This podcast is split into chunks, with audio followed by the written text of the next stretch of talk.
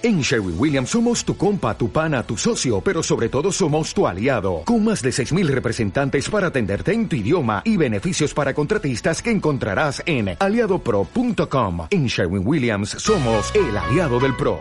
Siéntate a la mesa y charlemos, que tengo algo que contarte. Prometo que es interesante. Tras una noche en Daryl destruí un reactor maco y me curé en anatomía de Grey. Vi la edición de Snyder, diseñé con Colin Atwood, maté a Superman con Nicolas Cage. En DeLorean fue el futuro, si vas solo no seguro, con espada puedes continuar.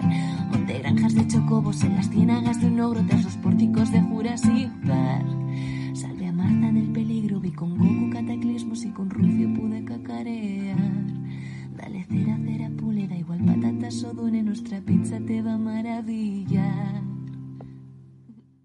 Hola, hola, soy Mota y te doy la bienvenida a una nueva porción, el programa cortito y diario de Caballeros de la Pizza Redonda, hoy para hablar de, de una peli, una peli de los años 80, más concretamente del 81, que no es otra que Los Caballeros de la Moto o Night Riders en su título original. Y como no podía ser otro el que nos trajera una peli de este estilo, pues aquí está señor Timo. Hola. Hola, ¿qué tal? Yo creo que el oyente, o sea, la gente que nos escucha ya, según digo el título de, de lo que vamos a hablar, sabe si eres tú el que vas a hablar de ello o no. Y los caballeros de la moto no tiene otra, no, no tiene no. otra persona posible. Tengo que decir que es una peli mucho menos loca de lo que parece a, a, a primera vista, ¿eh? Voy a leer la sinopsis si quieres y, dale, dale. y así ponemos en contexto. La sinopsis dice, eh, las aventuras de una peculiar banda de moteros que viajan por pequeños pueblos estadounidenses vestidos como si de caballeros de la mesa redonda se tratara, ole. Allí donde paran, organizan fiestas medievales en las que la gente puede comer y beber, comprar artesanía y disfrutar de torneos a bordo de espectaculares motos. Su vestimenta no es lo único que peculiar, sino sus reglas y estilo de vida que procuran mantener según seguían los hombres de Camelot. Pronto se hacen famosos y empiezan a ganar popularidad a través de los medios de comunicación. Es a partir de ese momento, de este momento cuando las cosas se complican. Perdón por mi voz y ahogarme, pero esta era larga. no, no, es que la peli es larga también, ¿eh? Son dos horas y media. 145 minutos, para ser más exactos, según eh, la ficha. Pues eso, dos horas y media. Eh...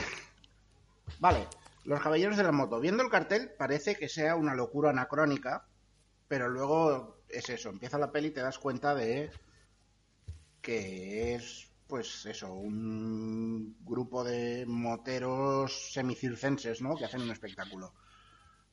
O sea, básicamente montan un show en el que unos hacen de un bando, otros de otro, hacen justas y tal, ¿no? Y uno, hay uno que es el rey y toda la movida. Eh, dura dos horas y media. La primera hora está muy bien, pero muy bien. La verdad es que la primera hora es de estar enganchado a la peli. Eh, las escenas de, las justas y tal son impresionantes. Y te, enseñan el rollito que tienen, ¿no? De que, bueno, que, que aunque uno haga de malo, ¿no? Eh, de, yo soy el caballero negro, tal cual, sabes que, que son colegas y tal, y que es, es el show. Hmm. Pasada esa primera hora es cuando eh, empieza a desvariar la cosa, porque el que hace de rey no es como que igual se ha metido demasiado en el personaje. O sea, básicamente es lo, lo el que, que hace de, de, Arturo, ¿no? Digamos. No, no, no. O sea, es que no, no son personajes artúricos como tal. O sea, son del estilo, uh -huh. pero es como que son ellos mismos. Ah, vale. Eh, como decías en la sinopsis, hay un momento en que les ofrecen un contrato y tal. Y toda esta movida. Entonces, el, el, que, el que hace de rey, que se toma la, el ser el rey al pie de la letra y es, como, y es el líder de la banda y tal, eh, dice que, que no, que de qué vais, que eso es venderse y que tal, y es como, a ver, pero que estáis haciendo un espectáculo de, de pueblo en pueblo, en teoría es lo mismo, ¿sabes? De, solo, solo, que pagando. Claro, solo que cobrando bien y, y no teniendo que dormir en la puta calle como dormís, que sois unos matados. o sea, los ves que van acampando y durmiendo en descampados y tal. Es como, a ver. Y hay discusiones dentro del grupo, eh, porque, claro, hay un bando que dice que, bueno, a ver, que, que no podamos estar así siempre. Total, que el que nos intentan vender como protagonista, al final es, no deja de ser un poco un hippie muy idealista pasado de rosca. Y no digo hippie en el sentido bueno, sino en el sentido de a ti te la sudan los demás, por mucho que vayas de rey justo y, y tal. Y nos intentan vender como antagonista al tío que decide separarse del grupo y decir, oye, pues nosotros sí que firmamos. Entonces, hay toda una subtrama romántica que, la verdad, solo sé que está ahí porque la leí en la Wikipedia. Eh, porque me quedé flipando de qué está pasando aquí. Lo tuve que ver varias veces en plan, ¿me he saltado algo? No. Hay uno de los caballeros que al principio de la peli conoce a una chica, se une a tal, a la banda, ¿no? Se va con ellos, ¿no? Empieza a ver cómo viven y tal. Y dices, bueno, a ver, está guay porque es ese factor externo que se ha incorporado contigo a, este modo de vida, ¿no? Y, te sirve como de, enlace entre el mundo real y, el mundo de esta gente. Hmm. Pero de golpe eh, la, mandan a, la mandan a casa, en plan, ahí te quedas, te vuelves a tu casa con tu padre el alcohólico.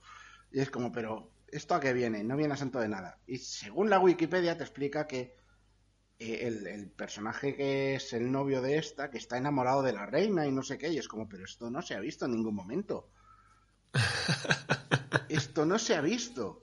No me puedes decir esto es así y, que, y que pasen cosas porque sí y que se suponga que tengamos que saber algo que no se ha visto en la propia película. También hay que decir algo que, que creo que no hemos dicho, y es que tanto el guion como la dirección es de George Romero, igual no está muy hecho a estas cosas, ¿no? No, sí, la verdad es que, a ver, George Romero, si algo entiende realmente es de relaciones sociales, lo que no puede ser que luego le cortaran escenas o algo, es que no lo entiendo. Pero claro, ah, pues ya te digo, la primera hora es increíble. La primera hora es increíble de esta peli. Pero claro, luego empiezan a perderse detallitos, empiezan las batallas dentro del grupo que me parecen un poco forzadas, porque al final, coño, no eres el rey de nadie, ¿vale? Si estos quieren montar su espectáculo haciendo lo que hacéis, pero cobrando, y no quieren vivir en la puta calle, pues déjalos que tienen su derecho. ¿No? Y hay un poco el rollito este, que supongo que es un poco rollito motero también, de, de una autoridad y una jerarquía dentro del propio grupo, pero que a mí no me, no me ha conectado eso aún así, eso, eh, eh, hacia el final se soluciona, se medio soluciona la cosa, acaba luego todo raro también. Eh, como verás, no voy ni a recomendar que la veáis ni a recomendar que no la veáis, porque es un viaje esta película, ¿vale? si quien tenga curiosidad que la vea, quien no, no, porque es un viaje, pero a veces un poco tostonaco. pero no quiero decir más de la cuenta tampoco. De todas formas, hay veces que, hablando un poco de lo que recomendamos o no recomendamos, que la idea de la porción precisamente es contar lo que hemos visto, eh, intentando ser lo menos... Eh, eh, dar la menor opinión posible, aunque la demos siempre, pero, que, se ve, que se sepa un poco lo que es el producto para que alguien decida si, si verlo o, no verlo, o escucharlo o leerlo. al, final la opinión siempre es, siempre es la de uno. Eso es. Yo no te puedo este... dar una, una, un análisis eh, objetivo de nada porque no voy a ser objetivo con nada. Igual yo te recomiendo una película y tú la ves luego y dices, menuda basura me has recomendado. Y yo te diré, ¡ah! ¡ah! No haberme hecho caso. Eh, eso es. entonces, de hecho, eh, para hacernos una idea de esta en cuanto a críticas que estoy leyendo aquí alguna, eh, las hay de todos los colores. O sea, desde... no me extraña desde que es la leche, es pues, más ambicioso que otras películas de Romero y su enfoque directo es apropiado para el material, hasta otras más normalitas, que con una duración de 2 horas y 26 minutos es algo pesada, entra en la incómoda categoría de obras excesivamente personales. O sea que bueno, para que veáis que, que la opinión es como el culo, cada uno tiene uno. Sí. Pero bueno, eso, eso no deja de ser una película curiosa por el concepto en sí. O sea, esto llega ahí de, moteros que no van disfrazados de caballeros medievales y yo no lo habría visto, también te lo digo. Por eso te digo que me ha, llamado la atención en cuanto al, concepto de la peli, al menos. Muy bien, pues hasta aquí una porción más, ¿no? O algo más que añadir de estos moteros. Eh, no, no, porque eh, si digo cosas serán spoiler y tampoco quiero destrozar nada a quien la quiera ver. Correcto. Pues aquí lo dejamos entonces. Ya sabes, oyente, que nos puedes seguir en caballerosdelapizarredonda.com o en nuestras redes sociales, eh, como Instagram y Twitter, por ejemplo. Y nada, señor Timoneda, un placer, una nueva porción. Y más que vendrán. Ahora sí me y nos vemos en... y nos oímos en, en la siguiente. Adiós. Adiós.